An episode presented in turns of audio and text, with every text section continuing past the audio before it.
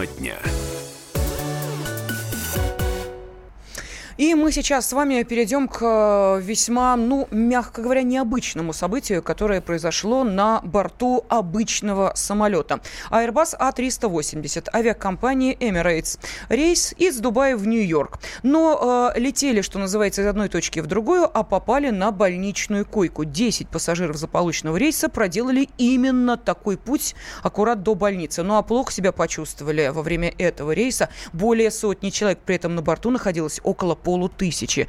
Собственно, что произошло и что это за таинственная история и почему этот пассажирский самолет поместили в карантин, сейчас мы все узнаем. Замредактор отдела образования и науки комсомольской правды Ярослав Карабатов для этого пришел к нам в студию. Приветствую тебя, здравствуй. Здравствуйте. Да, ну а, давай начнем с самого начала. Итак, сколько эти люди были в пути, что происходило на борту и самое главное, какие версии произошедшего уже есть? Ну, смотри, они летели из Дубая в Нью-Йорк, а вот этот э, перелет длится достаточно долго, там порядка 10 часов. А вот а, еще до приземления а, командир экипажа отправил сообщение о том, что значит, э, на борту массовая эпидемия, внезапная и скоротечная. Там два человека э, с высокой температурой, где-то около сотни, там, как он написал, постоянно кашляют. Вот, естественно, там во время приземления а, понаехали кадеты скорой помощи, карантинная служба, полицейские и все такое. Значит, э, всех, кто был на борту, а это 521 человек, а, обследовали, померили температуру. А, в итоге на данный момент там 10 человек, 3 э, пассажира и 7 членов экипажа. Почему-то вот экипаж угу. больше задело, непонятно почему. Вот, они э, госпитализированы, все остальные отпущены, но как бы оставили свои контакты э, сотрудникам э, здравоохранения и при необходимости, значит, выйдут на связь. Вот. Таким образом, ну, в общем, какого-то глобального там ЧП не, не произошло, но тем не менее история наделала много шума, потому что люди сами летают, начинают думать, блин, а может такое случиться и со мной, а вдруг это что-то связанное там с, с самолетами. Ну, а вдруг вдруг это, не дай бог, теракт, ведь такой же тоже может произойти, вдруг что-то распылили на борту. Вот, кстати, а, такую версию высказал президент Международной ассоциации ветеранов подразделения антитеррора «Альфа» Сергей Гончаров. По крайней мере, на сегодняшний момент я думаю, что версий пока много. Но вот то, что смущает не один, не два человека, а сто человек, да, это есть такой, возможно, такое подозрение версии, что кто-то что-то или распылил, или, как говорится, видите, добавил куда-то в воду, которую носил стюардесс, или еще что-то, потому что 100 человек – это уже эпидемия, и к этому надо относиться серьезно, повторяю, что возможен вариант о том, что кто-то спровоцировал данную ситуацию. Ну, версия теракта рассматривается, как об этом сказал Сергей Гончаров? Нет, и она исключена. Э, как говорят полицейские, э, это медицинская проблема. А вот, ну и э, судя по тому, что там подавляющее большинство уже людей отпустили. Общем, Скажи, пожалуйста, а источник э, вот этой вот э, заразы найден? Нет? Кто это? Один из пассажиров? Ротовирусная инфекция? Не знаю, плохая вода, некачественная еда? Нет, пока... А, ну, ты, ты знаешь, пока информации о том, что вызвало, какой возбудитель вызвал эту эпидемию, нет. Существует несколько, несколько гипотез, версий.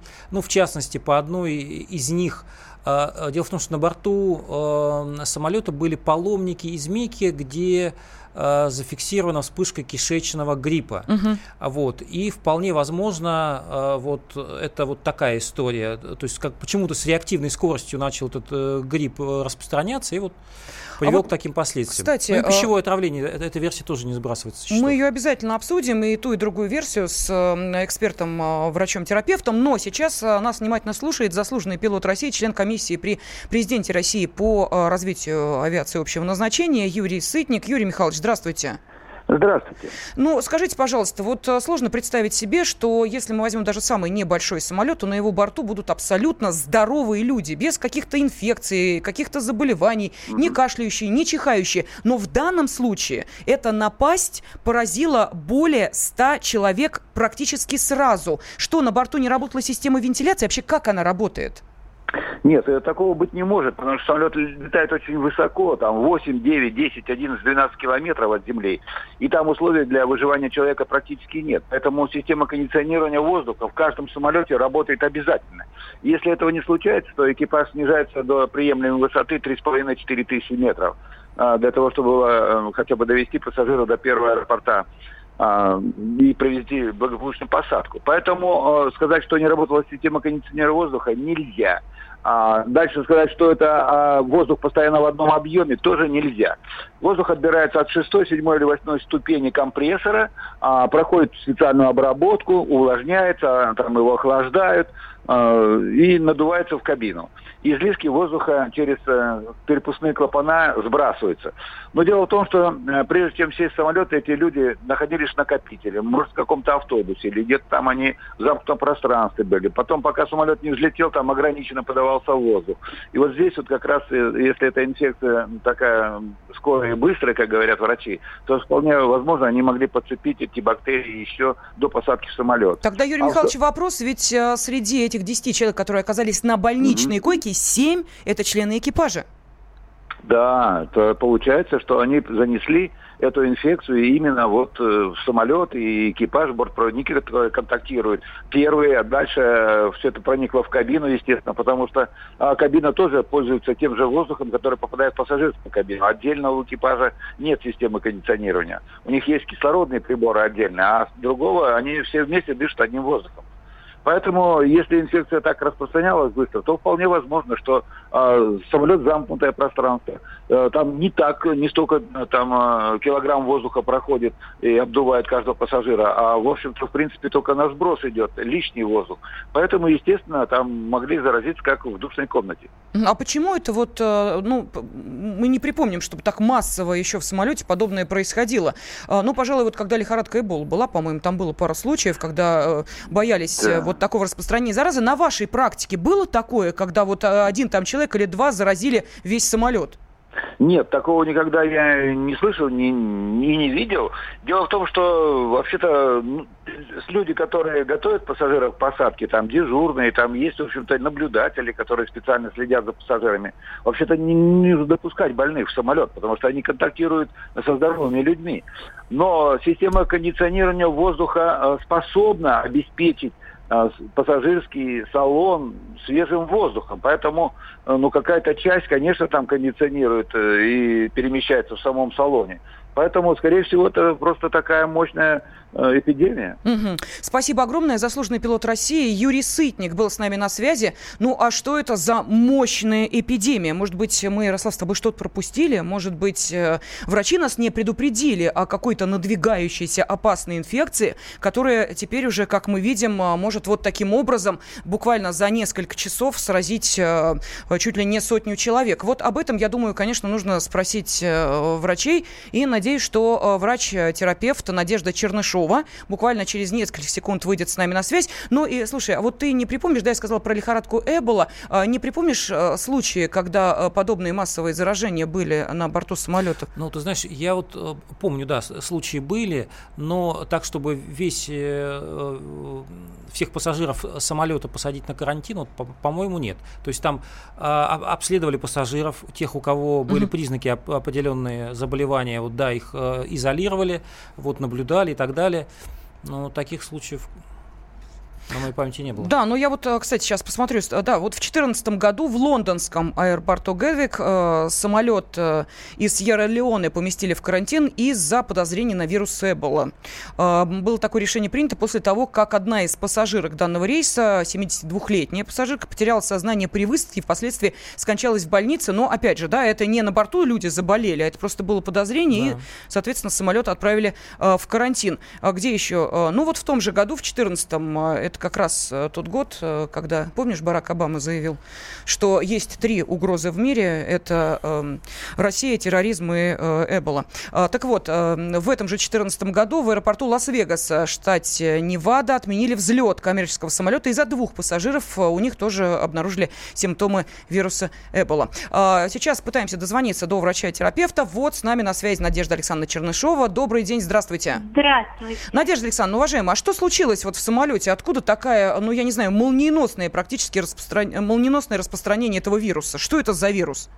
Ну, это, по всей видимости, все-таки вирус гриппа. Времени прошло еще мало. Я еще не думаю, что готовы анализы, подтверждающие, какой именно возбудитель.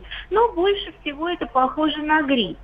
И если говорить о том, что это из 500 с лишним человек заболели 19, то, по всей видимости, я думаю, они больными сели уже в самолет. И об этом же говорят некоторые пассажиры. Да, но тем не менее, вот смотрите, какие симптомы. Значит, э, телекомпания NBC, э, э, муж одной из пассажирок принял участие в эфире этой телекомпании, рассказал, что людей на борту рвало прямо во время полета, поэтому очень переживал за жену и двоих детей, которым тоже стало плохо. А вот эти симптомы о чем говорят? А, во-первых, может и грипп протекать с кишечной такой симптоматикой разновидности есть вирусов. Мы не знаем точно, что был за возбудитель. Во-вторых, могло быть просто такое стечение обстоятельств. Я не думаю, что это было пищевое отравление, что виновата, например, еда, которая была на борту. А, скорее всего, а, скорее, скорее всего, это было связано с тем, что нет, извините, пожалуйста.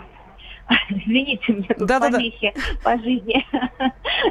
А, это, скорее всего, было связано с тем, что нагнеталась такая паника. Возможно, самолет попадал в воздушные ямы. Возможно, просто чисто вот психосоматика, кому-то одному стало плохо. И, знаете, так бывает заразительно. Угу, Надежда Александровна, вы нас не успокаиваете? Да. Может быть, у вас есть какие-то э, известия о том, что к нам приближается какой-то очень опасный э, вирус, а мы, может быть, об этом э, и не знаем? Я думаю, что оснований для паники никаких нет. Что в том регионе, откуда самолет летел, вспышка гриппа есть, это совершенно точно. Это не какой-то экзотический вирус, это, скорее всего, банальный грипп. У нас в Москве началась прививочная кампания. Мы все еще успеем привиться и не заболеть. Спасибо огромное. Врач-терапевт Надежда Чернышова была на связи с нашей студией. Ну вот, Надежда Александровна нас успокоила. Тебя успокоила, Ярослав? Ну, будем прививаться. Да, ну и вот скажи мне, теперь э, в самолет в маске, что ли, входить на всякий случай, знаешь? А, а вдруг кто-нибудь на борту подцепил уже какой-нибудь вирус? Как ты да думаешь? нет, я не, не думаю, что нужно прям с, с, с такими паническими настроениями. А вот, но следить за здоровьем, закаляться, дел, делать зарядку, я думаю, что этого достаточно. Отлично. Обливаемся холодной водой в туалете самолета и делаем зарядку в проходе самолета для того, чтобы не быть подвержен подобным скоротечным инфекциям. Ярослав Карабатов, замдиректора, а, замредактора отдела науки и образования, был с нами в студии.